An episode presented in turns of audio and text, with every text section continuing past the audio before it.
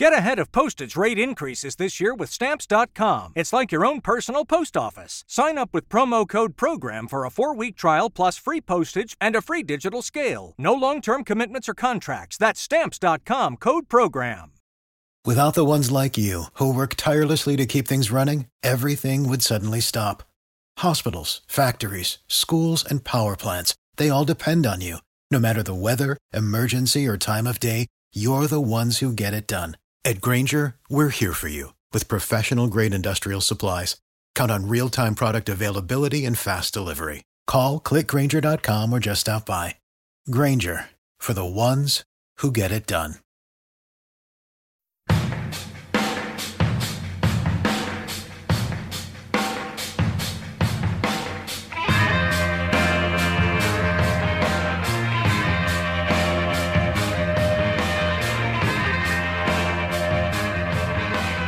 Hello and welcome to episode number 194 of The Draft Analysts, presented by the Believe Sports Podcast Network.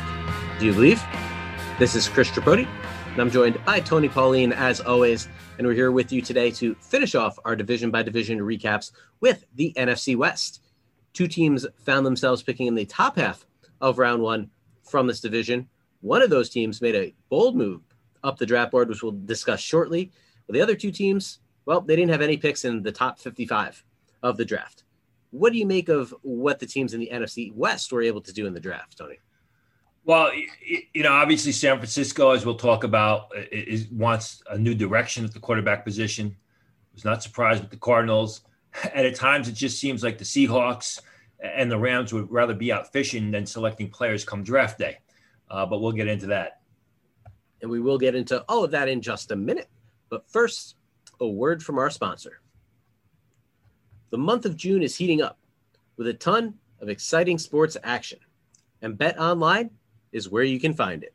From the basketball and hockey playoffs to baseball's marquee matchups, including prop bets and futures, Bet Online has all the latest odds, news, and information for all your online sports betting needs. Visit the website today or use your mobile device to join and receive your 50% welcome bonus on your first deposit. So before the next tip off, face off, or pitch, head on over to betonline.ag and start playing today. BetOnline, your online sportsbook experts.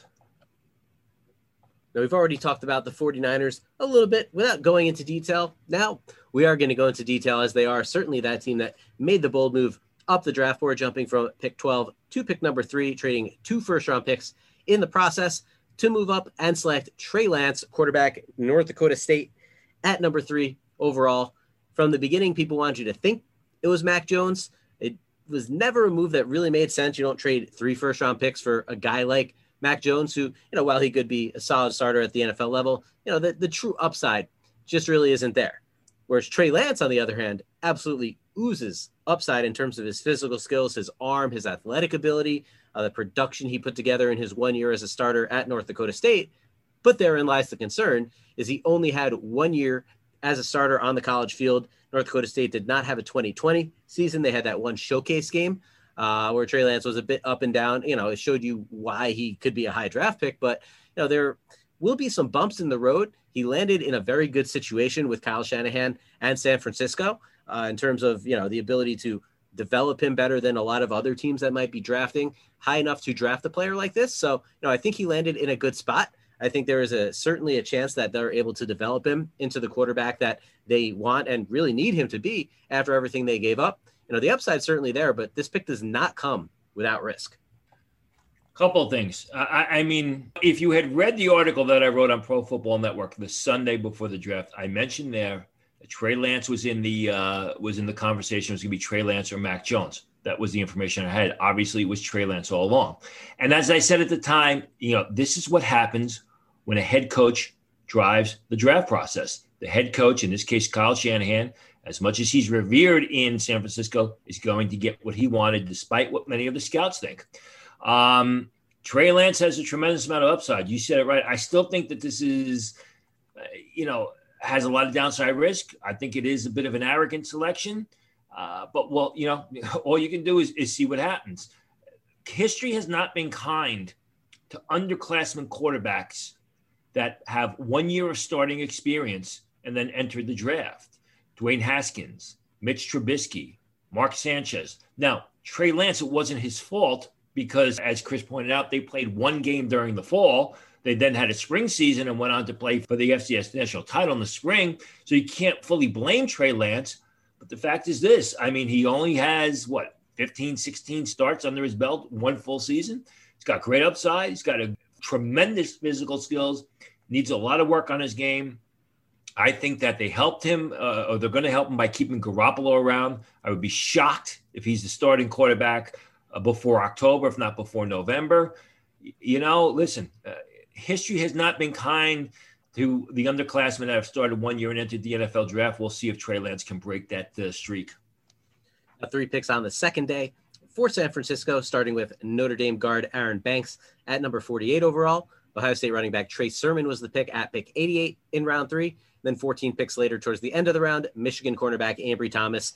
Aaron Banks is a small area type of guy. You know, may have been overshadowed by guys like Liam Eichenberg and Robert Hainsey, but he goes, you know, just as high as Eichenberg and, and way earlier than Hainsey. You know, he's a mauler in the middle, uh, fits what San Francisco wants to do on the interior of their line. Uh, you know, could end up being a solid pick here, but I was a little surprised to see him go in round two, although not surprised at the landing spot. Uh, Trey Sermon in round three. I mean, you know, this is a guy that early in his Oklahoma career, you know, a lot of upside. People really liked what they saw from Trey Sermon. and he had injury issues, transferred to Ohio State, and didn't really break out until the back half of this past season. And, and certainly he really broke out in a big way.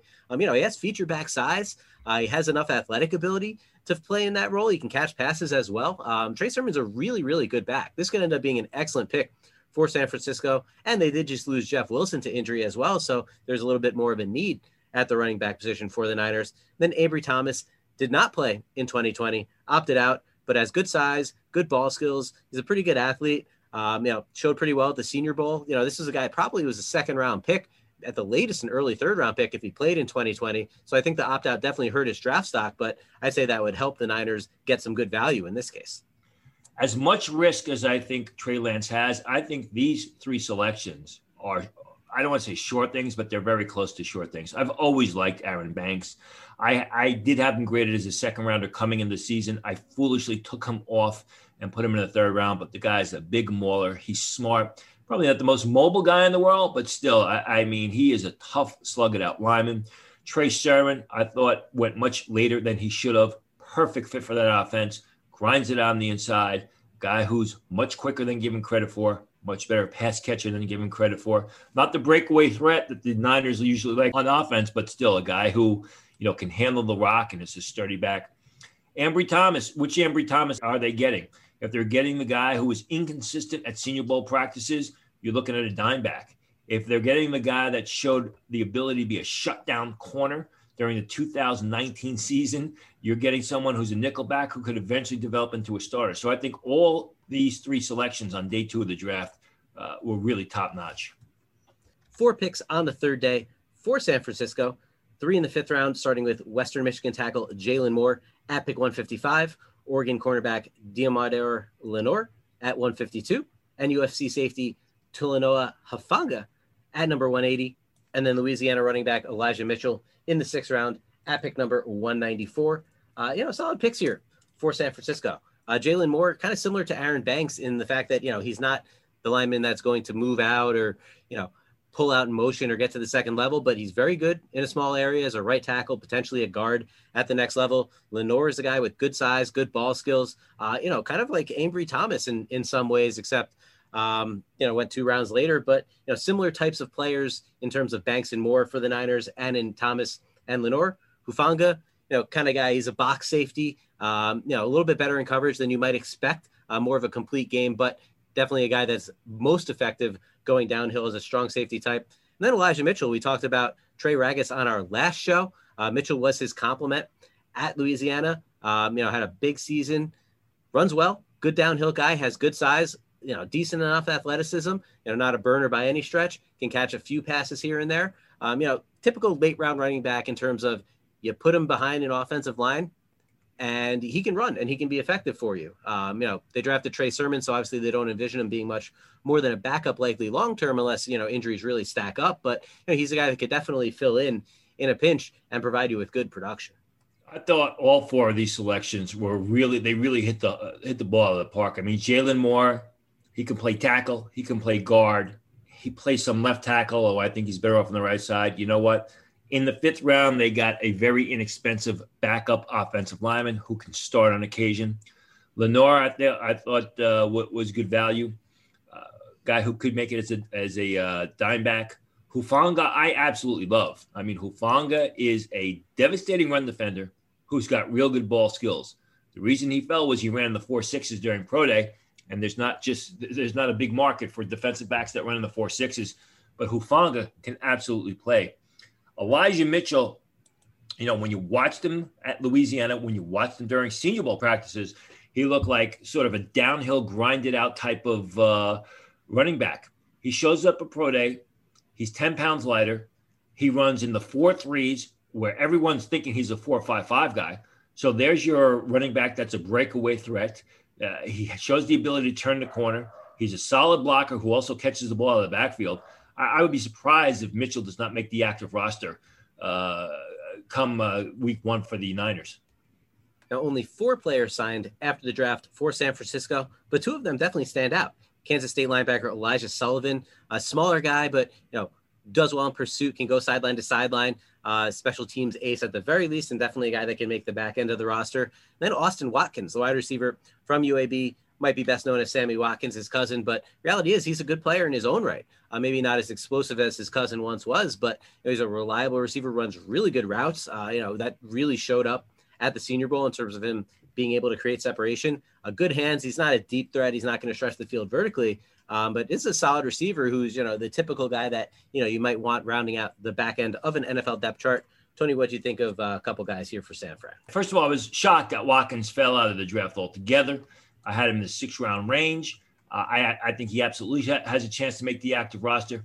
Although Justin Hilliard was a real good signing, not the fastest guy in the world, someone who really came on late in his college career at Ohio State, but a versatile linebacker that you can use on the outside or inside. You're looking at an inexpensive backup. One of the more interesting stories was Josh Pederson uh, of Louisiana Monroe. Interesting in a sense that I believe Pederson had entered the transfer portal and was planning on going back for a second senior season. I guess the Niners dangled some money in front of him, eh, which was too good to turn away. I don't know that Pederson makes the active roster, did not have a good 2020 campaign at Louisiana Monroe. Niner fans should go back and watch the 2019 film because he looked real good then, uh, but probably someone is destined for the practice squad.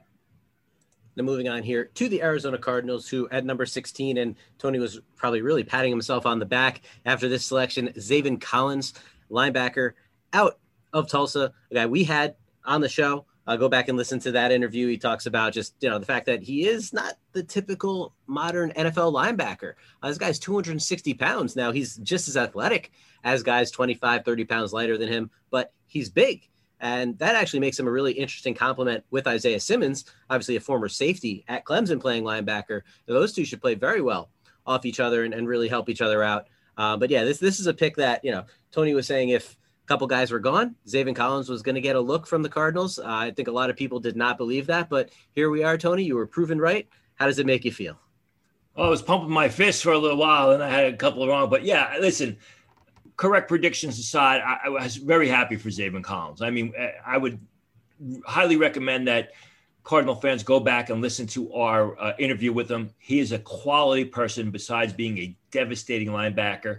You know, as I said time and time again, 15, 20 years ago, Zaven Collins is a top 10 pick. It's just that, you know, in recent years, the NFL has gone to more safety size linebackers, and Zaven Collins, as you pointed out, is a throwback. And as I've said time and time again, I firmly believe two or three years down the road, people are going to wonder why Zaven Collins was not a top 10 pick in this draft because he can do it all. I mean, he's a great pass rusher who is a stout run defender who can also cover. So while a lot of people were scratching their heads, I was applauding the Cardinals not more, not so much because I got the pick right, but because they got a real good player who's a quality person.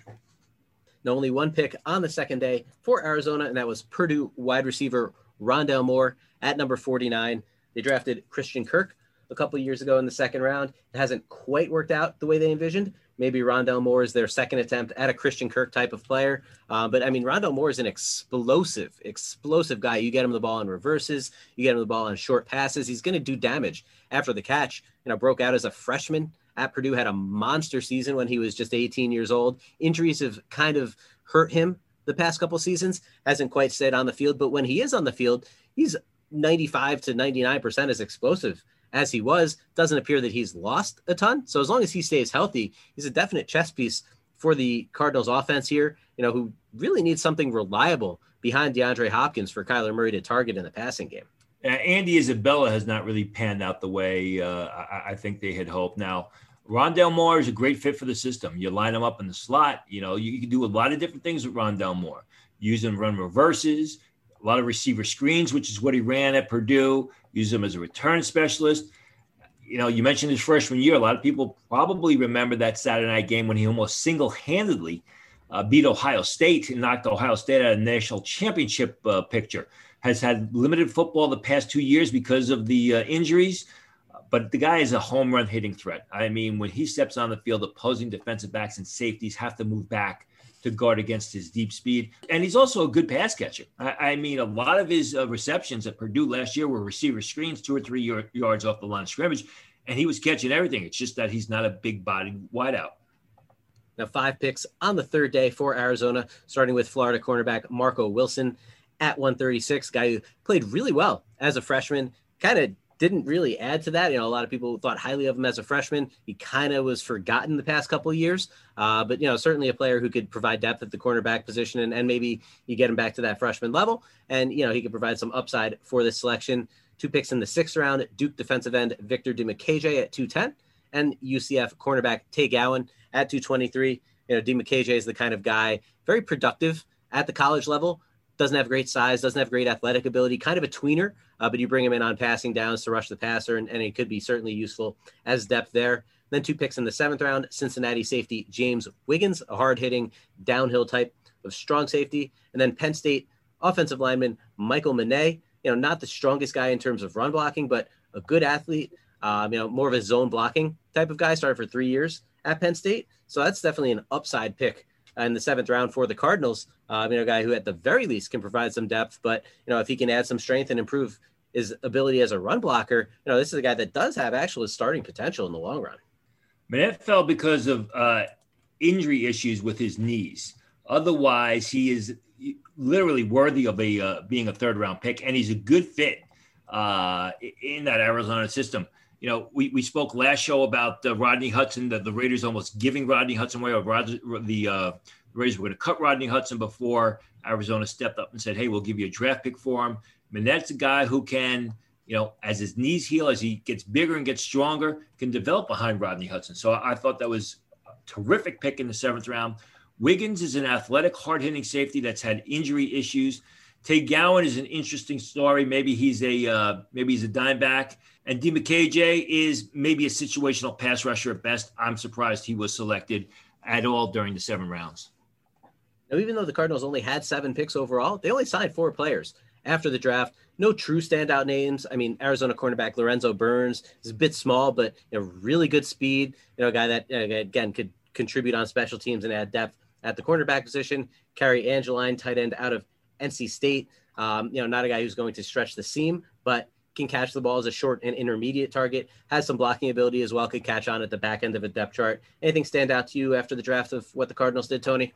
Uh, I mean, Angeline is a guy who could make it as a number three tight end, but they didn't really do too much uh, after the draft. They didn't sign too many guys, and I, I, wouldn't expect much to come from this crop of players.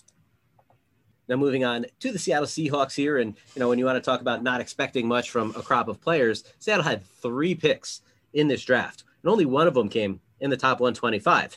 That one pick was another friend of the show, However, Western Michigan wide receiver D'Wayne Eskridge, you know, guy who's dabbled at cornerback at times, you know, very fast. Certainly a speed series, a vertical slot receiver, you know, kind of in the mold of a, a Tyler Lockett type, who's currently obviously on the Seahawks roster, just signed a, a nice extension. But I think the Seahawks want to use Eskridge in a lot of ways that we were talking about Rondale Moore being used. I think they want to give him opportunities just to get the ball in his hands and just to see what his speed can do Uh, they do need a third receiver after David Moore moved on in the offseason and Josh Gordon, you know, kind of couldn't kick those demons that he's always had throughout his NFL career. Uh, but you know, an interesting pick at the end of the second round, an interesting fit when you think about you know Tyler Lockett and Eskridge might be best playing the same position, but I think Seattle has a little more in mind for D'Wayne Eskridge. What do you think of this selection, Tony? I think I was surprised, even though I was tipped off to it right before the uh, day two of the draft started. Uh, but again, I, I, mean, the guy's a home run hitting threat. He can score from any point on the field. He can, uh, you know, be a return specialist if you need him and he can even play some defensive back, as he told us during uh, during our interview. He's more than happy to line up as a corner or as a nickel. I don't think that's going to happen, but that tells you the type of athlete he is and, and the type of approach he has to the game. Now, just two picks on the third day, as I mentioned before. Oklahoma cornerback Trey Brown at pick 137 in round four, and Florida offensive lineman Stone Forsythe at pick 208 in round six.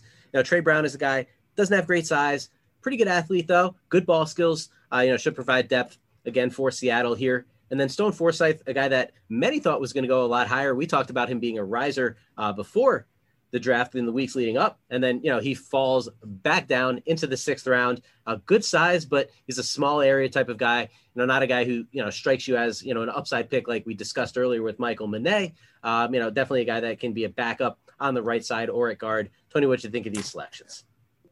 I mean, Brown Brown is a guy who, at best, is a dime back. Forsythe, it seems that the Seahawks are always looking for offensive linemen. I was never a big believer in Forsythe. As you said, he's a small area guy, maybe a right tackle, maybe a guard, more of a depth player. I mean, I I, I think he will make the active roster, uh, but I don't think he'll ever develop into a starter. Now, despite only having three picks, the Seahawks signed only nine free agents after the draft. Two names that stand out for me are Tamorrion Terry, the wide receiver out of Florida State. And we talked about Josh Palmer on our last show, really being held back by the situation at Tennessee.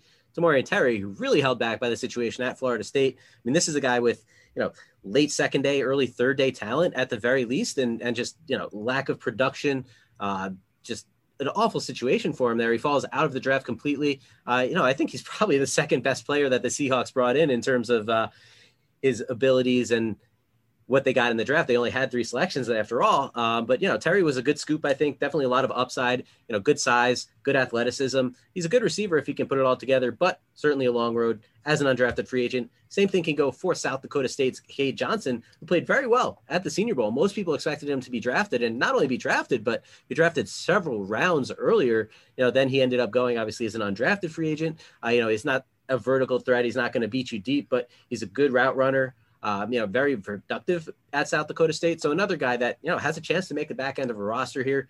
Tony, any thoughts on what the Seahawks did after the draft? Yeah, interesting how they loaded up on receivers. They also brought in Connor Wedington, who was a solid pass catcher at Stanford.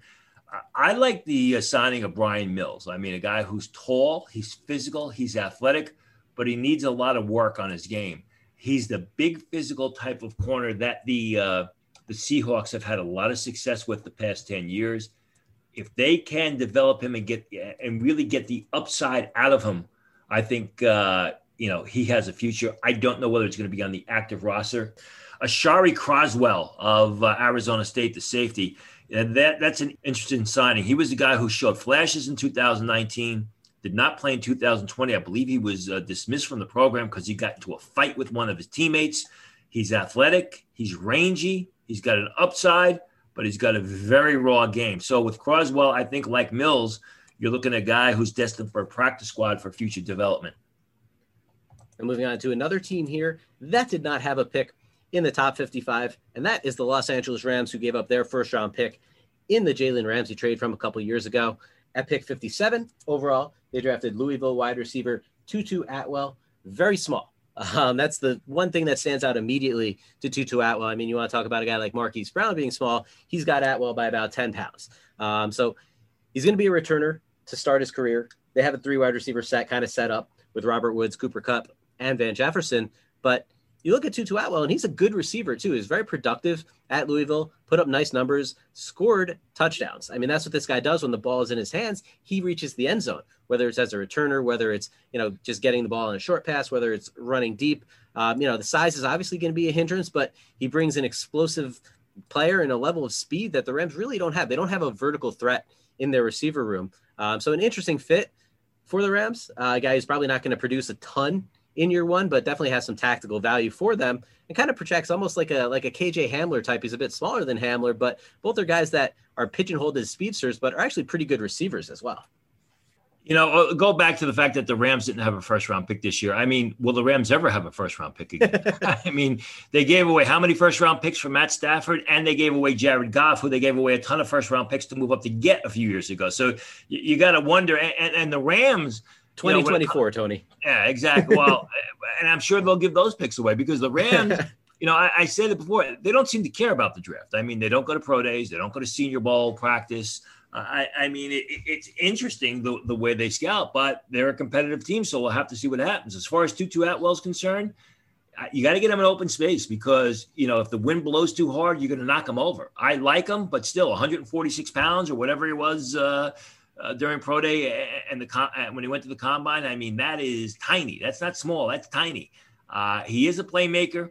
He's a guy that you're going to line up in the slot. You're going to run reverses with him. You can use him as a return specialist. Um, but you know he's got limitations. Uh, Ernest Jones, I like Ernest Jones a lot, and I had Ernest Jones rated higher than most in the fourth round. Obviously, the Rams liked him even better than I did because they took him in the third round. He's more of a two-down run defender. He's got good speed sideline to sideline. He's terrific in pursuit. He plays with a nasty attitude. I just think that the third round was slightly earlier than I would have. Uh, I, I thought he should have gone. Yeah, I forgot to mention Jones as the other day to pick at, at pick 103. End of the third round, certainly, but I, I agree with you. Kind of more of a two down type of player. Um, you know, a guy you would expect to go in, in round four or round five at the earliest, but the Rams do have a hole in the middle of their defense, and, and maybe they hope Ernest Jones can fill it.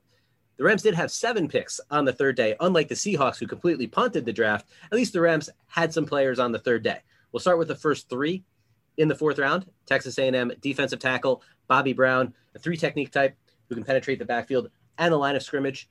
Robert Rochell, Central Arkansas cornerback at pick 130. I mean, he's got the size, he's got the speed, he's got the ball skills. Um, just you know, very inconsistent. Needs to get coached up. Uh, so if they can do that in LA, this pick certainly has some upside for Robert Rochell. Then Jacob Harris, wide receiver out of Central Florida, is listed as a tight end on the Rams depth chart. However, they lost Gerald Everett this offseason. Maybe this is the guy in the long run that they think could replace Gerald Everett certainly projects as a move tight end. Uh, he was a bigger wide receiver, might need to add a little bit of weight uh, to survive at the tight end position, but he's got time to develop into that. You know, may not be the best seam stretcher at the receiver position, but you move him to tight end, and you know that adds possibilities for him. You know, he's a big possession type of guy, um, so certainly an interesting pick there in terms of a position change for Jacob Harris. What do you think? What the Rams did in the fourth round, Tony? Well, you know, you say Jacob Harris is a big possession type of guy, and that's the way he played, but he ran the four fours during his party, which I think shocked everybody. And I agree. I mean, we talked about him, you know, in the lead up to the draft about being on tight end boards. I think he is an absolute move tight end. I just don't know that he deserved to go in the fourth round. You know, Robert Rochell, I talked about Bryan Mills, who the Seattle Seahawks signed as an undrafted free agent, a big, athletic, physical corner that needs work. Same thing with Robert Rochell. Difference is is that the uh, the Seahawks signed uh, signed Bryan Mills as an undrafted free agent. The Rams drafted Robert Rochell in the fourth round. I was never very big on Robert Rochell. I mean, there were some people talking about him as being a day two pick. I just never saw it. I saw flashes. I see upside, but I see a lot of inconsistency. Bobby Brown, like you said, a three technique tackle. I don't know how he's going to fit the system. He's quick, he's explosive, good change of direction. Not the tallest guy in the world, not the strongest guy in the world, but someone who's a solid player. Now, four more picks on day three in round five. Northwestern defensive end Ernest Brown was the selection at pick 174. Guy Tony and I have talked about a lot on this podcast. We like Ernest Brown. I was very happy to see him go in round five. I think he's well worth this selection.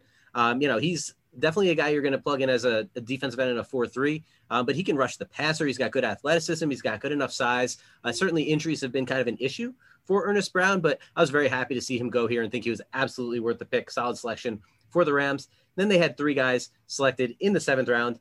Tony talked about you know, guys rising up draft boards towards the uh, you know in the lead up to the draft at the very end. Jake Funk, running back out of Maryland, went at 233. He's one of those guys. Uh, you know, ran well at his pro day. A bit smaller, not quite you know the size you expect out of a out of a running back that you're going to use on all three downs. But Jake Funk has that kind of ability as a pass catcher, as a runner. You know, certainly another guy injuries held him up at the college level, but had a good senior season and an interesting, interesting selection, I think, for the Rams. Ben Skowronek, receiver out of Notre Dame, at pick 249. Certainly a bigger type of receiver, 6'3, 220, not fast, not a guy that's going to stretch the field, but possession receiver who can be effective in the red zone. And then Concordia St. Paul, Minnesota defensive end, Chris Garrett was the selection at number 252. Tony, tell us about Garrett, Funk, and Skowronek, and what do you think of these picks? Well, I mean, Garrett is an undersized pass rusher who's more of a three-four outside linebacker. I don't know how. I guess they're going to try him as a situational pass rusher. He's very athletic. He's very explosive. He was impossible to stop if you, if you ever get your hands on game film on him. Uh, you, you, know, it's a roll of the dice in the seventh round. Why not? Skowronek, transferred from Northwestern to Notre Dame, He's solid. He's a big possession guy. Also suffered a Jones fracture at the Senior Bowl. He was on my flight and I spoke with him. But I guess this is what happens when your team doesn't go to the Senior Bowl. You see the guy's walking around with a big boot on his, uh, his uh, foot, and he's on uh, crutches. You know, I, I, I, joke, I joke, but still, I, I mean, a big, slower possession receiver with a Jones fracture in his foot, and you take him in the seventh round. Hmm, I don't know. Jake Funk, I was glad to see him get uh, selected in the draft. I was surprised to see him get selected in the draft. Had a terrific campaign in 2020. Had a real good pro day workout also has a long injury history. A guy who runs hard on the inside, can turn the corner, real good pass catcher out of the background, but has had a lot of uh, injury issues in the past. And I'm, you know, I'm with you on Brown. We talked about him a lot. He's a real good uh, pass rusher, a guy who gets a lot of penetration up the field, very athletic. A guy who's got some growth potential. Uh, I think he's more of a traditional 4-3 defensive end, but I'm sure they're going to use him in a one-gap system. Guy who's got growth potential. He's got upside. Uh, fifth round was earlier than when I had Earnest Brown, but I'm glad to see he went there. Now, the Rams did sign about 10 players after the draft. A couple of notable names Paris Ford out of Pitt, the guy we've discussed a lot. You know, tragic, tragic pro day for him, knocked him out of the draft, but he's got good size. He can play the run. Despite those pro day numbers, does have some range in coverage in terms of being a single high safety and, and playing center field. Just a solid football player overall who can, at the very least, contribute on special teams, if not add depth to the back end of the secondary. And then Iowa tackle Alaric Johnson. Uh, prior seasons was certainly a draftable prospect. Three year starter at left tackle for the Hawkeyes. Has some upside, but needs to work on his core, needs to get stronger, needs to work on his fundamentals. So, you know, a lot of work needs to be done with Alaric Jackson, but there's also a lot of upside that comes with a guy like that, especially signing him after the draft and pretty much taking him on in a no risk situation. Max Roberts is an interesting player, guy who started his uh, college career at Maine. I think it was Maine, uh, may have been New Hampshire, but Maine comes is, at the top of my head. Played well at Boston College, more of a stand-up, stand-over tackle type of situational pass rusher. You know, you mentioned Alaric Jackson, Paris Ford. Has he finished running his 40 at the pro day yet? uh, Troy Warner, I, I, like the Troy Warner signing as well. I mean, you know, typical BYU safety in the sense that He's not very athletic, but he's incredibly instinctive. He's very physical, and he knows how to play the position. And that's it for the 194th episode of The Draft Analyst, presented by Bet Online and the Bleav Sports Podcast Network. Do you believe? If you're enjoying the show, please subscribe on any of the major podcast platforms and leave us a rating and a review. And feel free to ask us any questions, and give any feedback you may have as well. We'll move on from our divisional reviews with something new for all of you guys next week. But until then, on behalf of Tony Pauline, I'm Chris Tripodi. We'll talk to you soon. Thank you for listening to Bleav. You can show support to your host by subscribing to the show and giving us a five star rating on your preferred platform. Check us out at Bleav.com and search for B L E A V on YouTube.